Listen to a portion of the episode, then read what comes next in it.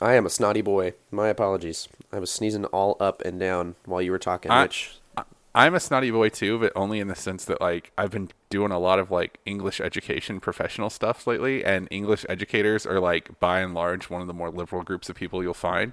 So like every time I'm talking to someone, I'm like, let me tell you about political action. Um, different kind of snotty boy.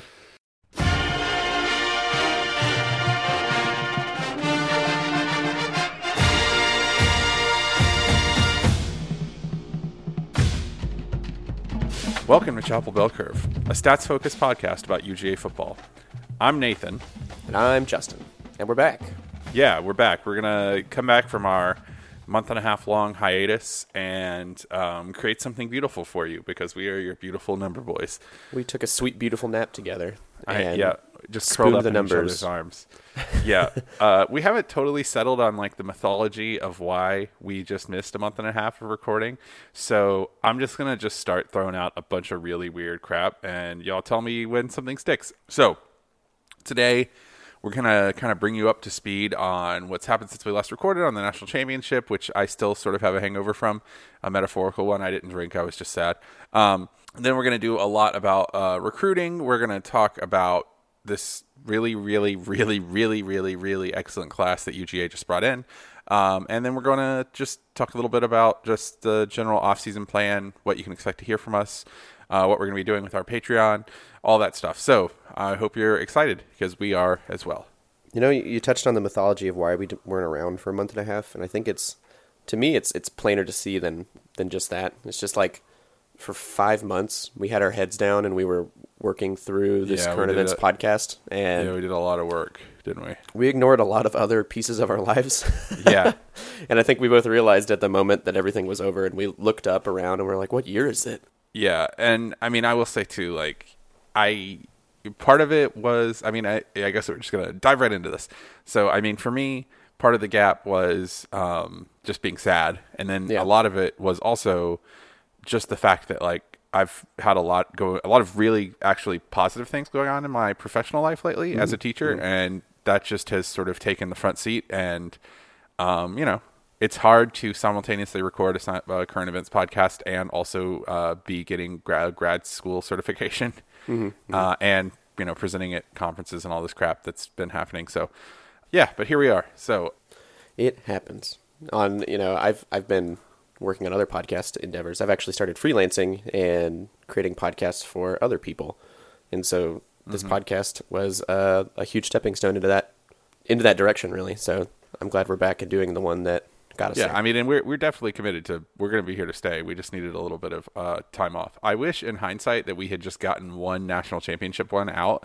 But I was just, I i- if we had lost that national championship big, or we had won it, I think we would have probably gotten one out. But like the two days after the national championship, I was basically just crying, and so. I mean, uh, I know that Waiting Since Last Saturday has already done like a really excellent postmortem that you should go listen to, just about like where we are as Georgia fans. But suffice to say that like uh, my take on it now that I've had a month and a half is that you know um, the four team playoff makes it such that it is way easier to get into the national championship conversation, and I think that I think that it would be foolish not to expect UGA to go back to that. Like when I have been talking to um, the people at the Redcoats, I have sort of been evangelizing the idea that we need to be we need to plan as though we are going back to the SEC championship and the playoffs and make our plans accordingly because it's more likely that we do than we don't in the next three or four years. So we need to be we need to have the band ready to do that.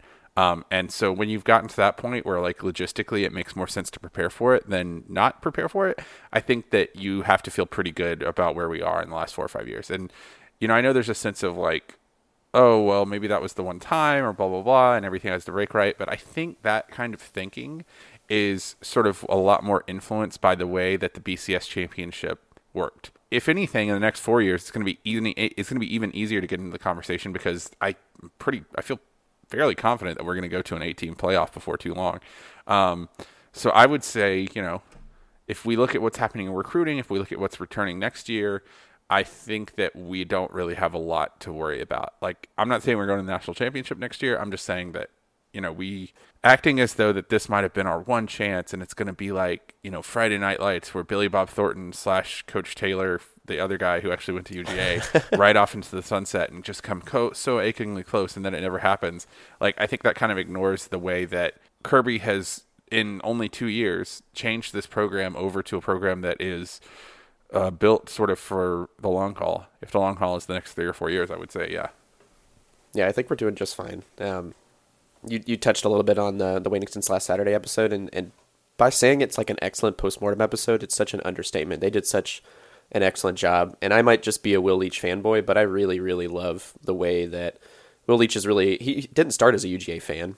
Not many people probably know like his story and everything, but he, he comes from up north, and he is a uh, later in life UGA fan like myself, and so it's neat to see somebody fall in love with a program and a town and a city and and mm. just a, a fan mm-hmm. base the way that he has, and he writes beautifully. So you should definitely yeah. go check it out.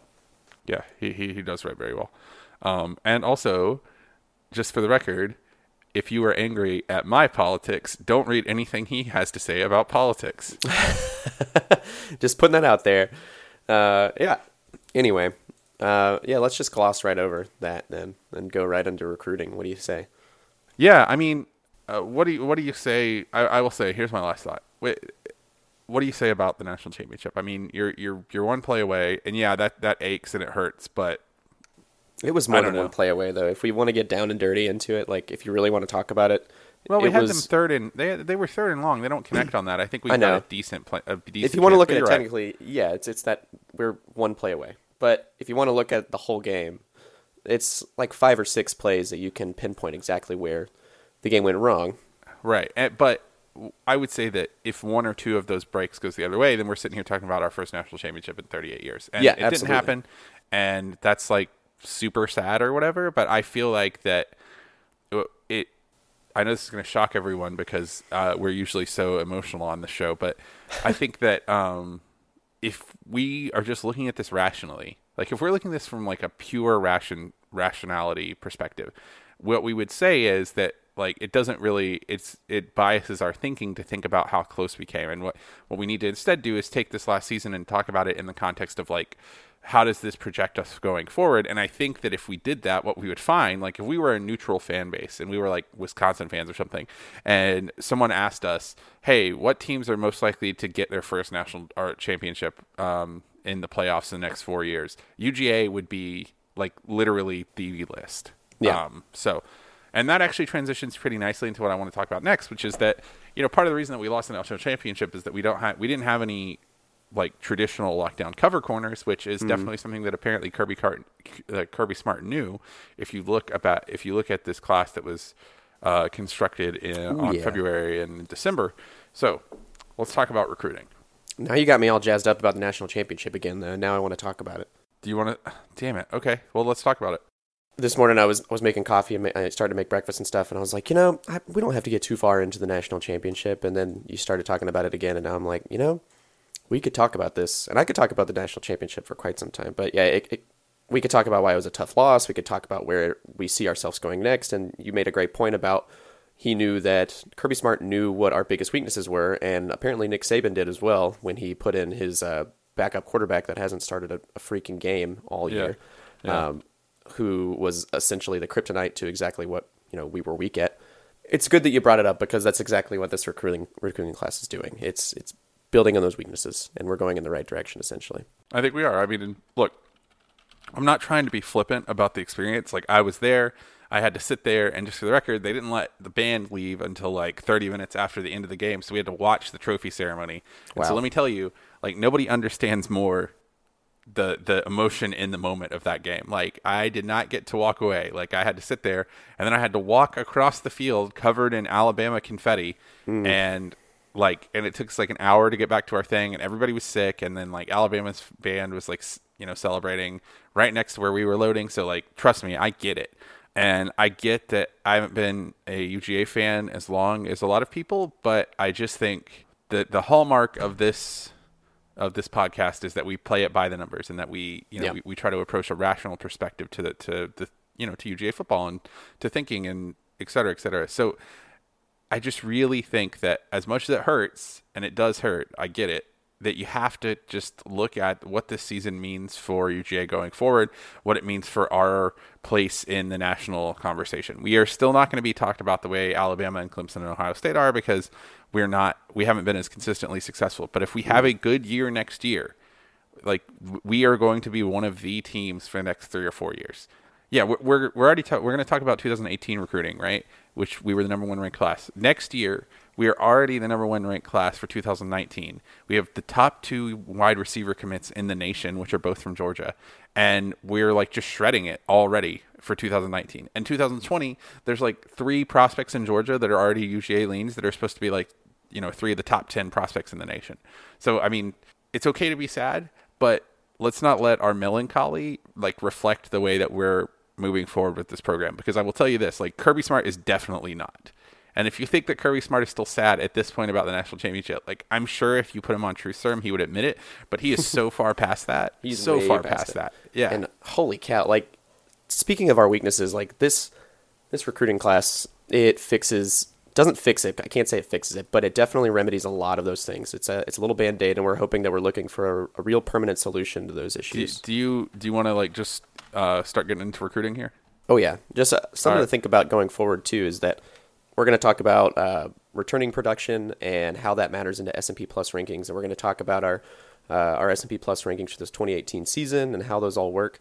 And something to think about while we're naming all these players and positions and whatnot is that one of the the biggest things that matters for returning production is defense. It's weighted a little bit higher, and there's a, a more positive correlation when looking at your returning production on defense. And you'll see while we go through all this is that we do have already a great returning production on offense. We're not worried about that. We know all the pieces that we have there.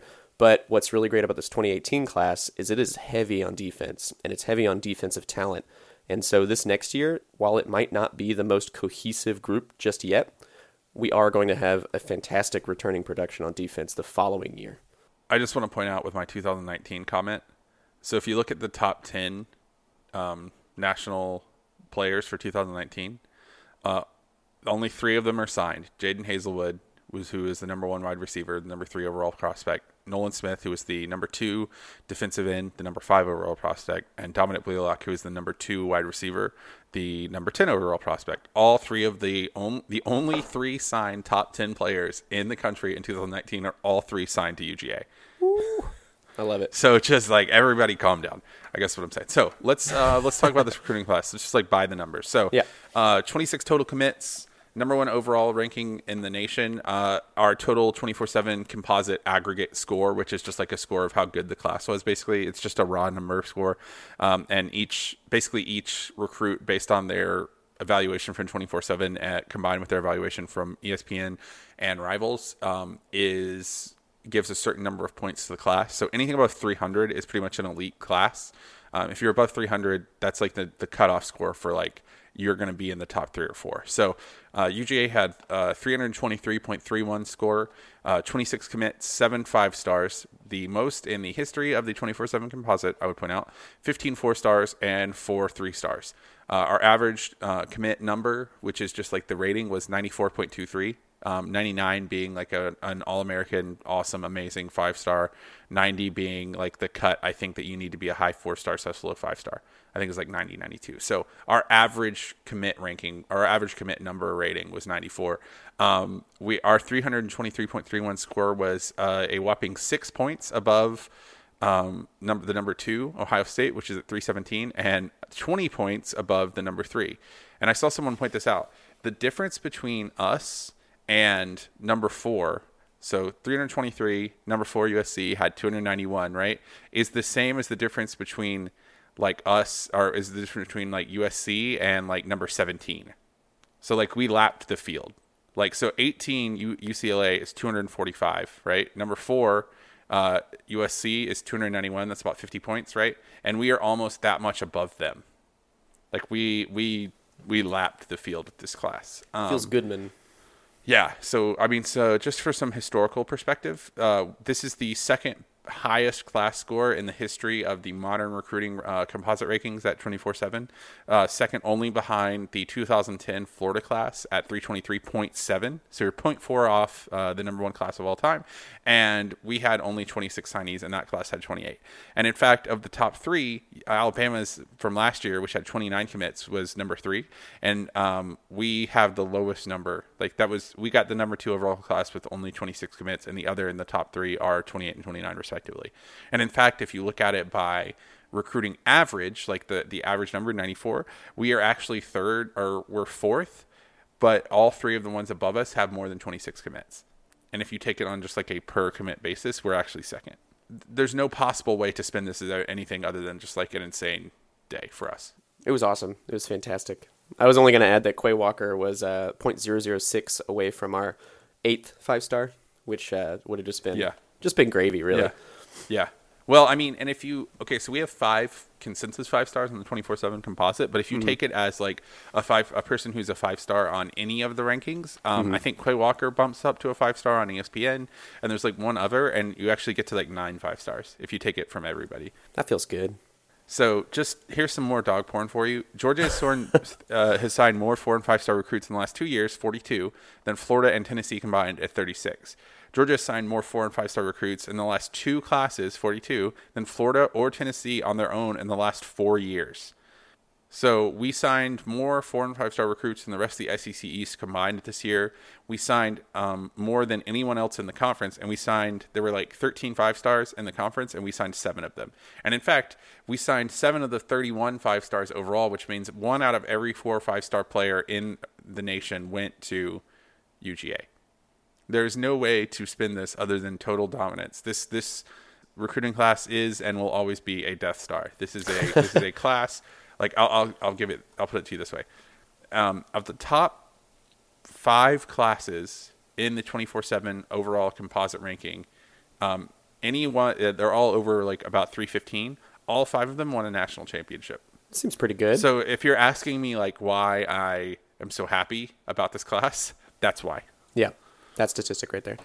And if you go down even farther, like if you Ohio State at 2018 is the only other class who's not won a national championship in the top six or whatever. But if you go down, 2006 USC won a national championship. 2010 Texas won a national championship. So like this is the kind of class that schools that go on to win natties have. So we're going in the right direction, which yeah. is going to be very important for that returning production number. If it's not yep. this next year, then we have a very good chance of, of running the table in the next few years, especially with. Mm-hmm oh boy, I almost said Jacob Eason, and then Jake Field. Jake, yeah, you messed me up. Justin Fields. Justin so, Fields. Um, yeah, I was actually thinking of Jake Fromm, but Justin Fields. Also. Well, also. actually, that that's sort of a. Before we get to the more like holistic, we just did some holistic stuff. So what I want to do now is just talk about like uh, some individual players that I'm yeah. excited about, and so I think it would be important or the best way to do that is just start with the seven five stars that we recruited and kind of go through them and talk about each one of them. Mm-hmm. So these are five stars via 24 7's composite. Um, and I think one of them I might have added in, but it doesn't matter. So, yeah. Um, the crown jewel of the class is Justin Fields. Uh, Justin Fields is a quarterback. He is out of he's out of Harrison in mm-hmm. Kennesaw, Georgia. Um, He's 6'3", 221 pounds. He's the number one overall dual threat. He's the number two player in the nation and the number two quarterback overall in the nation, uh, behind Trevor Lawrence out of Car- Cartersville. So I've heard him described as a more athletic Deshaun Watson. I've also heard him described as a tall Russell Wilson. Mm-hmm. Um, so those are not horrible people to be compared to. He is a he is a an amazing runner. He's a big dude, 221, 6'3". He's not quite Cam Newton, but he can run and will. Uh, he mm-hmm. can run like the design zone read. He can scramble really well, but on top of that, he's also just like an amazing passer. He can throw every he, he throws just about every throw you can think of. He throws a beautiful deep ball. He throws with touch. He throws the speed. He's got a rocket for an arm. He's pretty much just like the just the Aristotelian like the the er quarterback. Like if you wanted to design a quarterback for the nation going forward, you would pick Justin Fields because yeah. he's just he's going to be able to do anything. Like you can put him in a system I mean, you're not utilizing him correctly if you don't run him some, but like you can put him in a system where he's just dropping back 40 times a game and he's going to be able to do it. And it's something that we really haven't done much.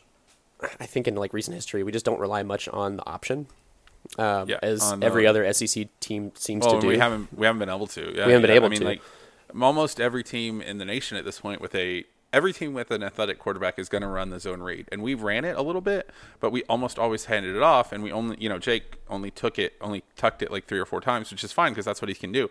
But when you have Justin Fields on the field, he has he's a legitimate threat to pull that the ball down and run every time. And you know, as for his position going forward, like he my my read on it, and based on everything I've heard, is like the reason Justin Fields is going to this school, even when they have, we already have Jake Fromm, a guy who took us to the national championship, is because Justin Fields genuinely believes that he can win the job.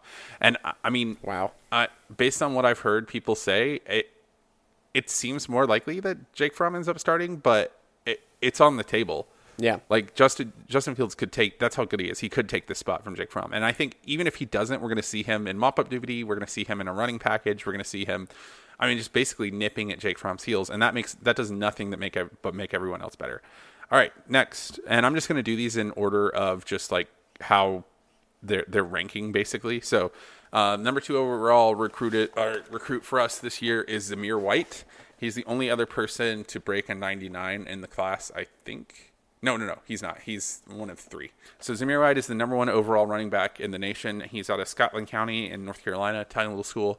Number over nine overall player. He's 6'1", 220 pounds. Zamir White is a freak of nature. He is Todd. He's Gurley. a scary dude.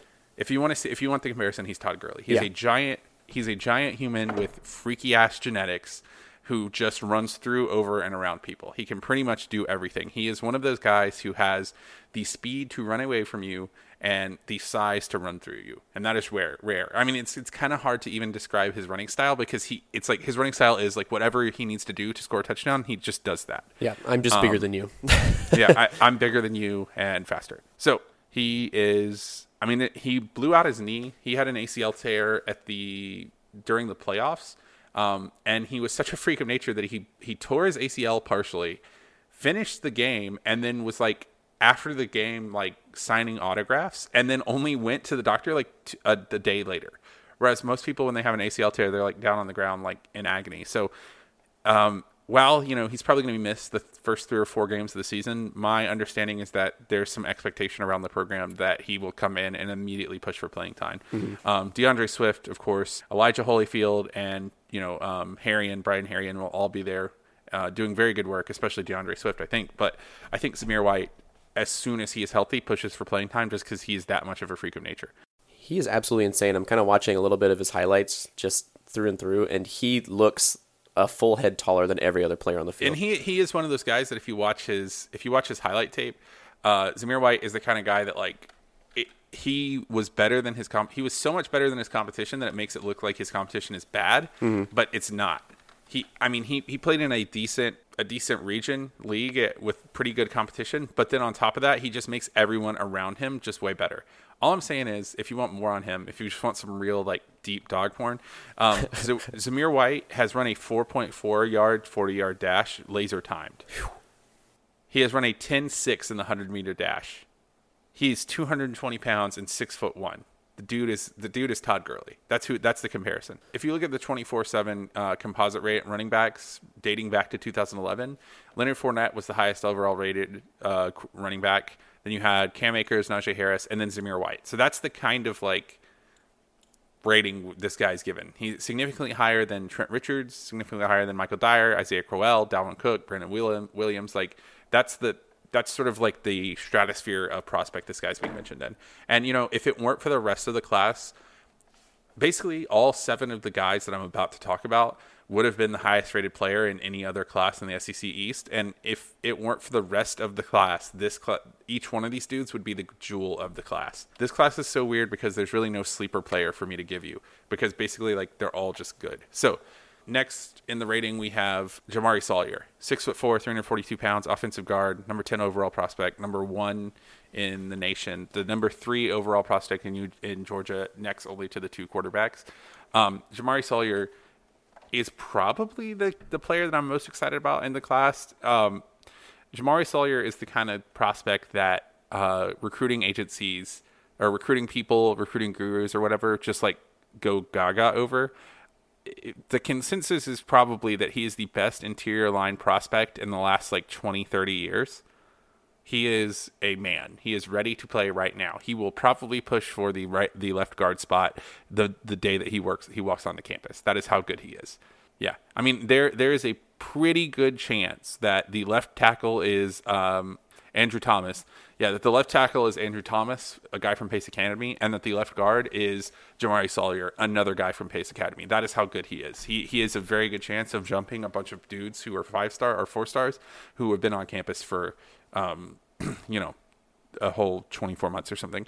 Uh, Jamaree Salyer is the very rare five star rated offensive guard. He is I mean, and just in terms of instant impact, like he's probably the most important player in the class. He is incredible. Um, there's just really not a lot to say about that. He just destroys people. He is fast. He is big. He has great technique.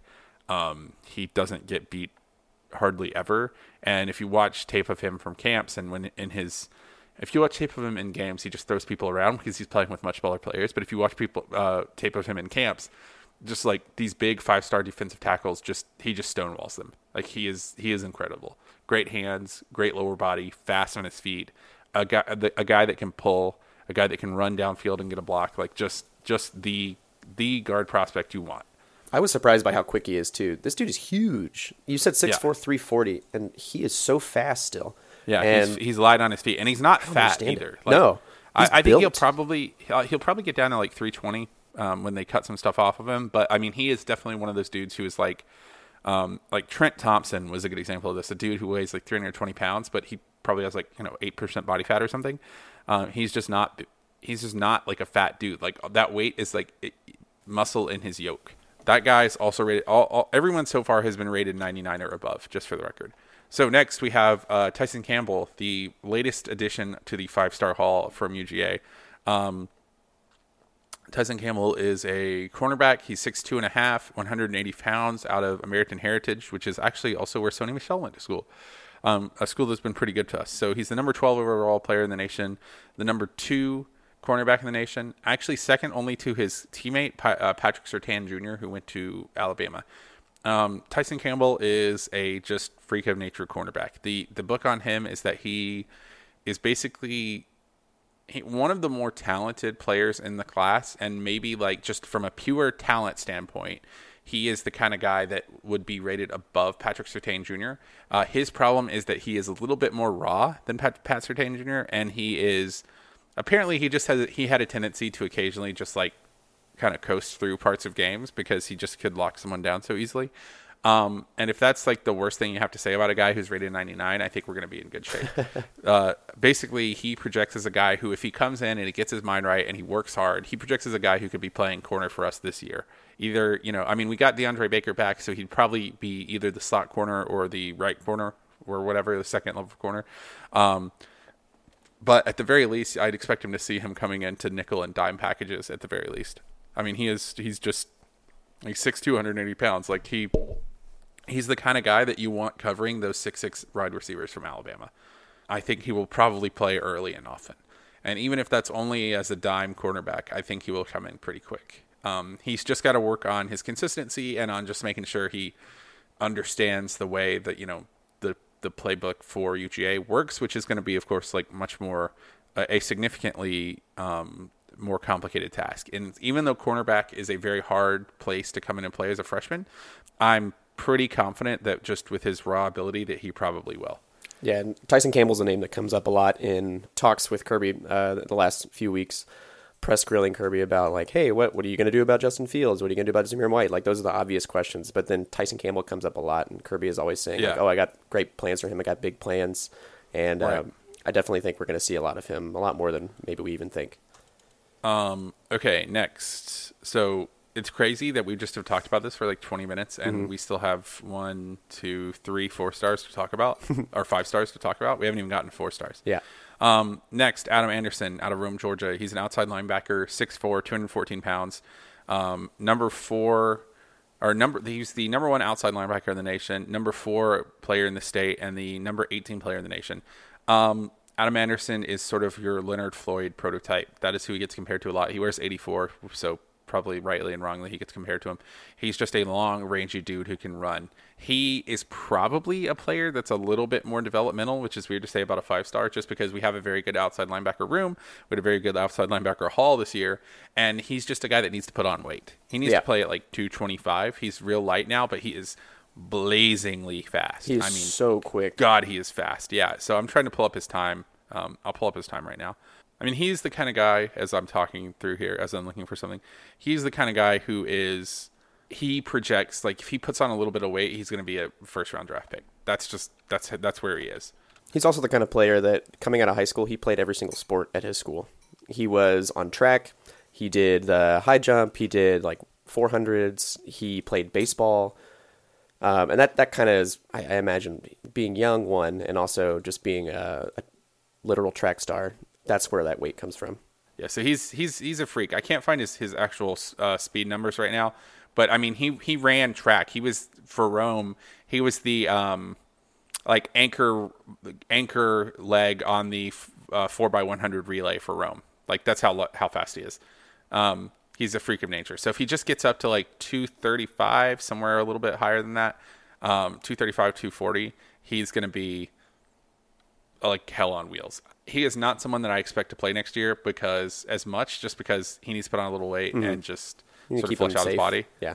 Yeah, I mean, and also just we have a really good outside linebacker room Yeah, next we're- year. we're doing even even even with losing Davin Bellamy and Lorenzo Carter, um, we have a really good inside linebacker or outside linebacker room. And I and I think too, like if you want to talk about people who are a little bit more recent than Leonard Floyd, like this guy is like a faster Lorenzo Carter, I guess. Little bit more physically gifted Lorenzo Carter. So like if his if his floor is what Lorenzo Carter did at UGA, then like we're fine. Holy cow! I just saw his uh, his stats from last year. Rome won the state championship, and uh, 83 tackles, 35 for loss, 15 sacks, and three forced fumbles.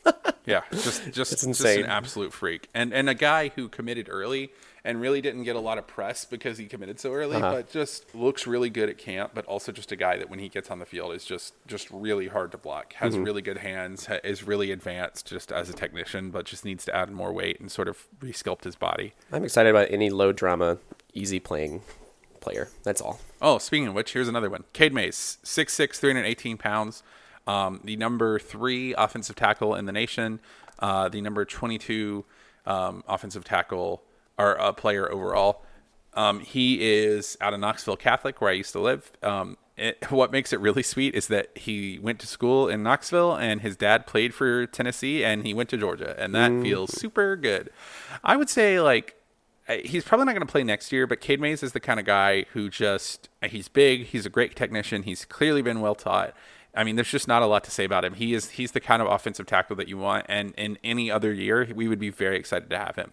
He probably slots in behind Andrew Thomas and Isaiah Wilson, and there's you know a, there's going to be some attrition in the offensive line room. There are just too many good players, and not everyone's going to be able to get get playing time. But I think Cade Mays going forward really projects pretty well to be sort of the heir apparent to the left or right tackle spot. I mean, he he.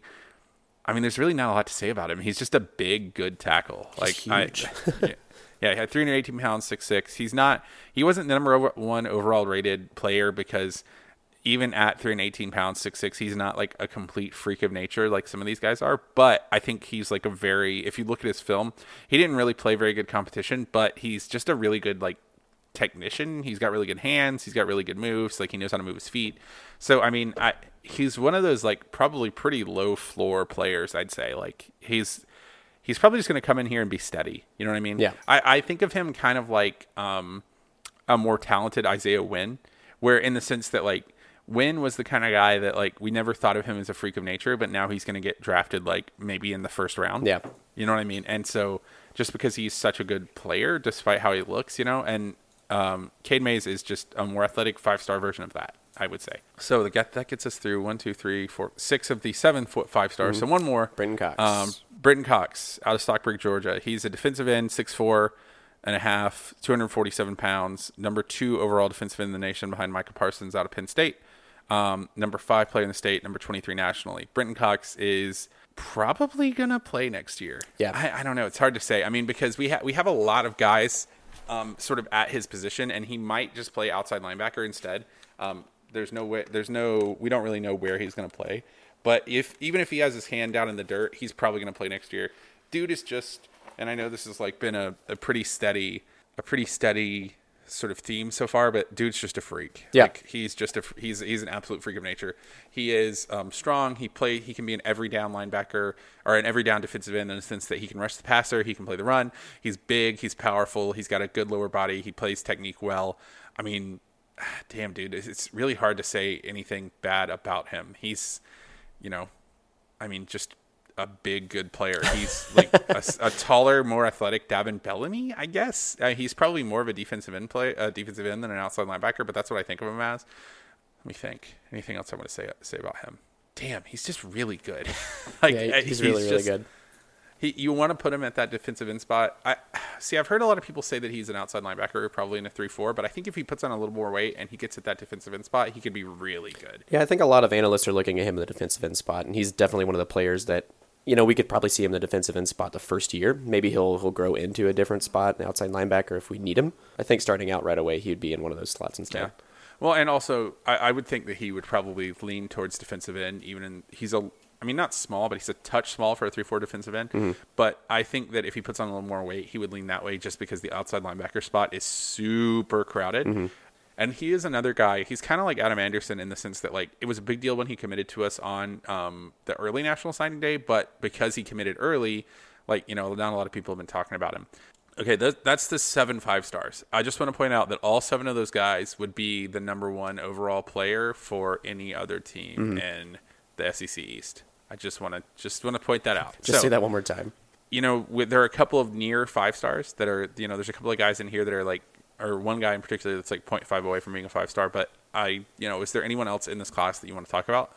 Um, I know we have Nizialek leaving. Uh, I know it's not something exciting and sexy to talk about, and it's always never something we, we stay on for Oh too yeah, long. Jake but Jake Camarda. Jake yeah, Camarda's coming through. Jake yeah, Camarda. three star coming out of Norcross, Georgia, and, and just a punter to replace Nizialek, which is always good. Yeah, well, I mean, he's the he's the number one overall punter, Mm-hmm. but also if he were ranked as a kicker, he'd be like the number three all overall kicker. He Yeah. does everything. He hit like a 58 yard field goal in the um, at the beginning of the season. Mm-hmm. Really, really good player. And the fact that he's a three star is only because He's a kicker. He is he's a kicker. yeah, I mean, if he were like how good he is compared, like I mean, it's hard to explain. Like you know, kickers just basically get downgraded Mm-hmm. because they're kickers, but it, he is at the level where like he is like a four or five star kicker. I guess is the best way to say it. Yeah. he's gonna be really good. I'd be I'd be kind of shocked if he didn't at least start some in some position next year. Mm-hmm. I think so. Yeah, I- think we could definitely see a lot of him. Um, I think the only other piece that I would ask you to to kind of talk on is just we have another really big piece for national championship competing teams is whether or not they have a tight end that is uh, elite, and we have two great tight ends coming in, both four stars in Luke Ford and John Fitzpatrick. So, do you have anything you want to talk about on those two guys? Yeah, um, Luke Ford, six six two forty eight, number one or number three uh, tight end in the nation. He everything I've heard about him, and I heard this from Bud Elliott, is that like he just talks a lot of shit. like he just like gets up in people's face and then backs it up. Um, he probably has a little bit. He is not quite as what's this? what's the word I'm looking for? He doesn't quite have like the straight line speed, but he's just like a really good mix of like strong as hell, can block, uh, really good looking player. Um, I'm actually weirdly probably more excited about the lower rating tight end, John Fitzpatrick. He uh, he's 6'6", 230. I've heard him listed at 6'7". Um, he's a little bit more rangier. He's quick. He, I'd say he's a little bit faster than Luke Ford. He probably is not as developed as like a running as a wide receiver, but at Marist he played uh, in a triple option scheme, and he is just like hell on earth when it comes to blocking. He just will block the shit out of you. I think both of these guys kind of fit that role you were talking about earlier with like a tight end that can flex out and can block and can be a threat downfield and can stretch the middle. So I think these guys will be really fighting going into next year. And also, I mean, they're gonna it's gonna be really crazy. That tight end room is gonna be nuts because you have Isaac Nauta, you have these two four stars, and then on National Signing Day for 2019, Ryland Goede, who I think is like the number two tight end in the nation for next year, mm-hmm. committed to us. Jeez. Yeah, just our offensive options in general is just going to be absolutely insane, especially when Justin Fields, when and if Justin Fields starts. I'm looking through. There's just a there's three other guys I want to talk about real quick. Okay. Okay. Um, Quay Walker, I th- he you know we flipped him late from Alabama and Tennessee. He is just an excellent three down linebacker. He outside linebacker. He can he can rush the passer. He can um, he can play de- or he can play the run. He's just he's the kind of guy that you want to get on the field early and often, and I think he will push for a little bit of playing time. The other is Channing Tindall. Um, Channing Tindall, I think, is based on what I've read, and I've never seen him play, but he's the number three inside or the number five inside linebacker and the number three player in South Carolina. He's actually out of Columbia, which is pretty great. He is probably the closest thing we're going to have on the team to um, Roquan Smith next year. Mm. I'm not saying he's going to be Roquan Smith, but he's that kind of like big, can hit, a total enforcer, um, and just like a dude who will just like mess you up over the middle. So like I don't know if he'll push Monty Rice or Natrez Patrick, but I think that he will definitely give us a lot more depth. He's gonna be he's gonna be ready to play. So the only t- other two I want to talk about, uh, Tommy Bush, six foot five, 191 pound wide receiver, um, sort of like a, a, really good candidate to step into the Javon Wims role. Um, a guy who didn't get as much recruiting atten- attention as some, and who maybe didn't do the camp circuit or whatever, and is a little bit light. It's 191 pounds. Could could you could add a little bit muscle, um, but I think actually will probably play next year. And then the only other guy I want to talk about, oh Otis Reese, yeah. So a guy who I'm personally very excited about. Actually, uh, he's rated at an outside. He's for some reason he's rated an outside linebacker. He's 6'4", 206 pounds. Um, number five outside linebacker. He's from Lee County um, in Georgia, and he is just every bit an Alec Ogletree. Mm. He is a dude who is going to be like the world's either like a light, really good cover inside linebacker, but I actually think um, UGA is going to play him at safety, and he's going to be just like the kind of guy at safety who's just like a total enforcer, like Mark Barron, like a dude who like you don't want to catch a ball over the middle in front of Otis Reese. He is a dude who um, is sort of known for just blowing people up. like that that's like his thing and he can run. He's really fast. And also like I really like Otis Reese because it reminds me of the thing from Animal House with like Otis, the guy that uh, they go to see the the concert at, and so everybody online calls him Otis, my man Reese. Um, I like that. Yeah. So those are the dudes I'm excited about. I just like sort of talked like diarrhea in the mouth there for like 30 minutes. But long story short, there's nothing to there's no you should not feel any way but totally giddy about this about this class. Like there were a couple of times when we got like okay, so when we got Quay Walker, he was like the number 10th or 11th rated player in our class and he would have been the number 1 player in like about like 3 quarters of the country's classes. like that's the kind of day we had on on National Signing Day last week and that's just the kind of recruiting that uh, Kirby Smart's doing. And I think it the only other thing I want to say, like holistically, and I saw this pointed out a couple of places, but it's like UGA fans were considered to be irrational because we wanted Mark. A lot of us wanted Mark Richt gone, um, and part of the reason we said was that he was underachieving in recruiting. And everyone said then, like, well, he's getting a number ten recruiting class. Like, that's just a total irrational take. But now we see what UGA can do in recruiting, and it's like it turns out we were right. Yep. It turns out we're pretty good at this dang thing. Okay, so we paused our Patreon because we hadn't done anything. We didn't want to charge people money for stuff we hadn't done. But we're going to turn it back on. Um, if you're interested in looking at our Patreon, you can search Chapel Bell Curve Patreon. We'll put a link to it in the show notes to this this page. Um, the next big thing we're going to be doing on our Patreon is a total um, stats episode breakdown where we just talk about all the advanced, advanced stats and kind of like an audio glossary of stats for y'all. Um, this is something that we will eventually release to everyone, but it's one of these things that's going to be Patreon exclusive for a while. So if you want to get in on that, um, I'm thinking, and this is just like out of my ass, but like I would imagine we would keep that Patreon exclusive for a while, like only move it over to um, the public when you know, like at the beginning of next year or something, or at the beginning of next season. Um, so if you want to get in on that, check it out. You can donate as little as one dollar. Um, it's just sort of to help us improve this uh, podcast going forward and get new equipment and just basically make everything better.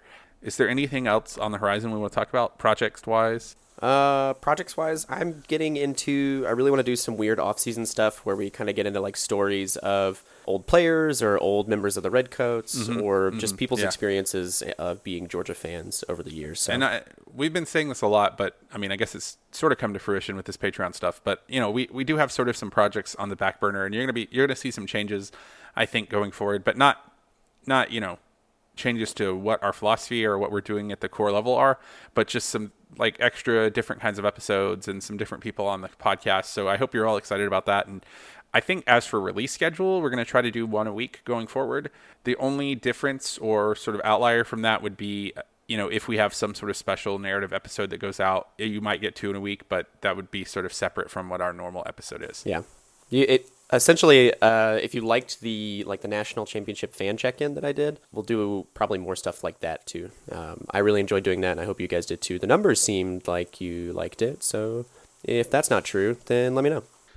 This has been Chapel Bell Curve. You can find us online at www.chapelbellcurve.com. You can check out basically everything about us there patreon links our uh, social media stuff. We've got I've, i wrote a pretty big thing about the national championship and just the season it's still on there. Um, check it out. Uh, you can find us online on social media at chapel bell curve on twitter and instagram. And if you just search chapel bell curve on facebook basically just search that name and you'll see everything. If you'd like to if you like what you heard today feel free to give us a five star rating on apple uh, podcast. It really helps our exposure and it just basically helps us get more listens and we would really appreciate that um, so yeah, we will catch you in the Classic City until August, I guess, basically. Um, so until then, go dogs. Go dogs.